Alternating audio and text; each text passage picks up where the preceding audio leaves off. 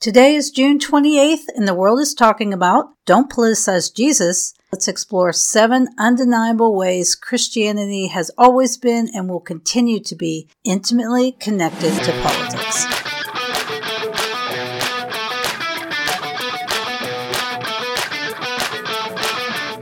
You're listening to What in the World? A look at current events through the lens of biblical truth with Amy Travis.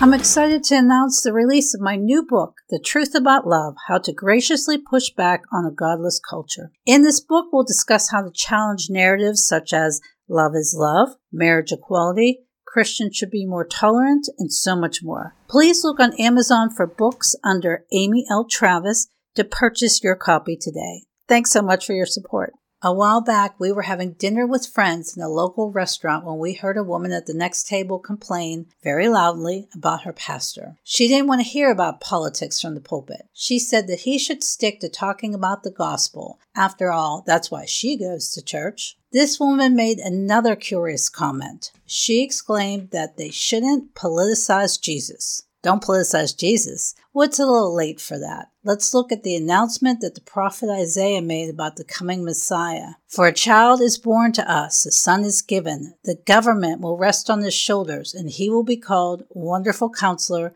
Mighty God, Everlasting Father, Prince of Peace. His government and its peace will never end. He will rule with fairness and justice from the throne of his ancestor David for all eternity. The passionate commitment of the Lord's heavenly armies will make this happen. That's Isaiah 9, 6 through 7. Wow, that's a lot of polarizing speech for someone that we don't feel should be political. We know that this passage talks about both Jesus' first and second coming to earth. Jesus indeed rejected the idea that he had come to lead the charge to free Judea from the rule of the Roman Empire. He didn't deny it would happen, though, just not at that time. You can look at Acts 1 6 through 7. Politics, according to the Cambridge Dictionary, is the relationship within a group or organization that allows particular people to have power over others. It's human nature for individuals and institutions to jockey for position. As a result, wherever there are people, there will always be politics. As we approach the anniversary of our country's independence from the British Empire, let's acknowledge the role that politics plays in the spiritual life of our country. Below are seven ways that religion and politics are intricately intertwined. Number seven, at its core, the gospel is about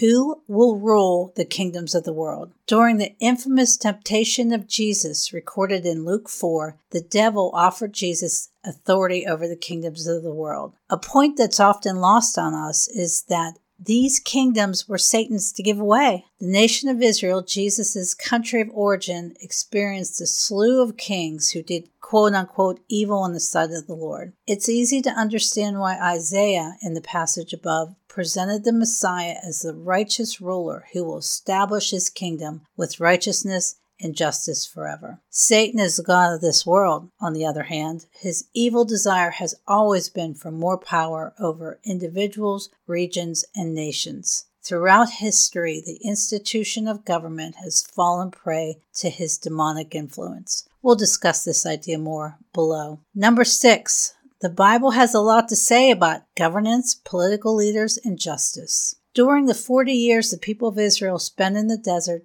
they weren't walking in circles, they were establishing a new government. The Ten Commandments found in Exodus forms the basis for our legal system in the United States and many nations throughout the world. God provided the rules of don't kill, don't steal, and don't lie as a way for governments to create order and protect their citizens. These rules were so successful at keeping the peace that the Israelites did not need to erect jails or even institute a police force during the 40 years that they spent in the wilderness. As a result, our founding fathers used the Old and New Testaments as the blueprint for our constitutional republic. I encourage you to research more about the separatists. And how they used the Bible to formulate the ideas used in our Constitution. Number five, Jesus' life and ministry were profoundly impacted by the political conditions of his day. According to scripture, the Messiah would be born in Bethlehem, a city in central Israel. But there was a problem. Jesus' parents had settled in Nazareth,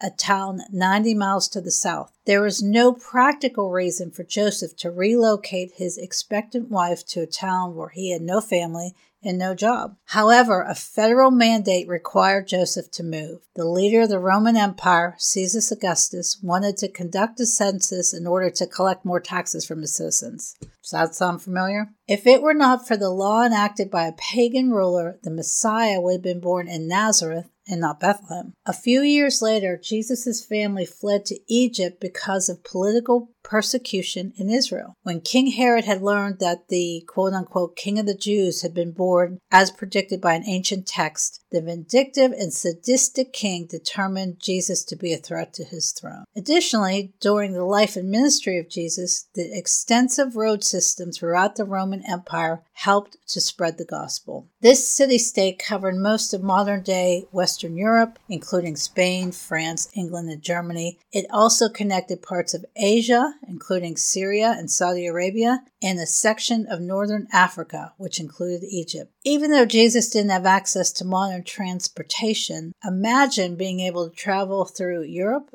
Asia, parts of Africa without passports or border crossings. This infrastructure even included a sophisticated network of post houses and roadside inns. And number four, God and government stand in opposition to each other. Governments worldwide strive to overthrow God's rule in the people's lives. The government wants to become their provider, judge, and savior. In the case of authoritarian rulers, only Christianity stands in their way. Tucker Carlson addressed this phenomenon during a monologue on May 9th of 2022.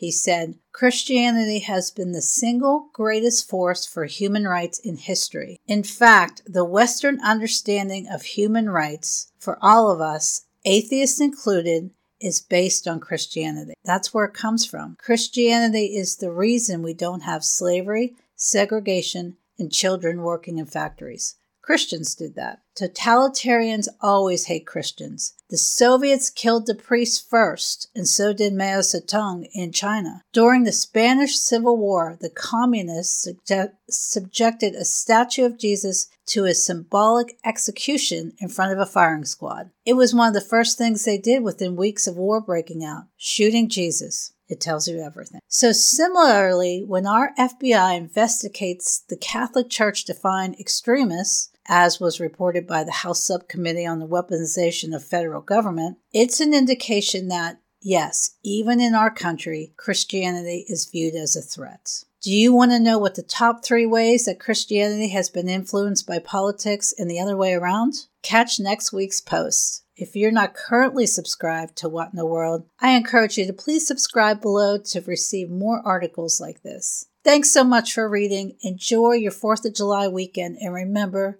to always pursue the truth.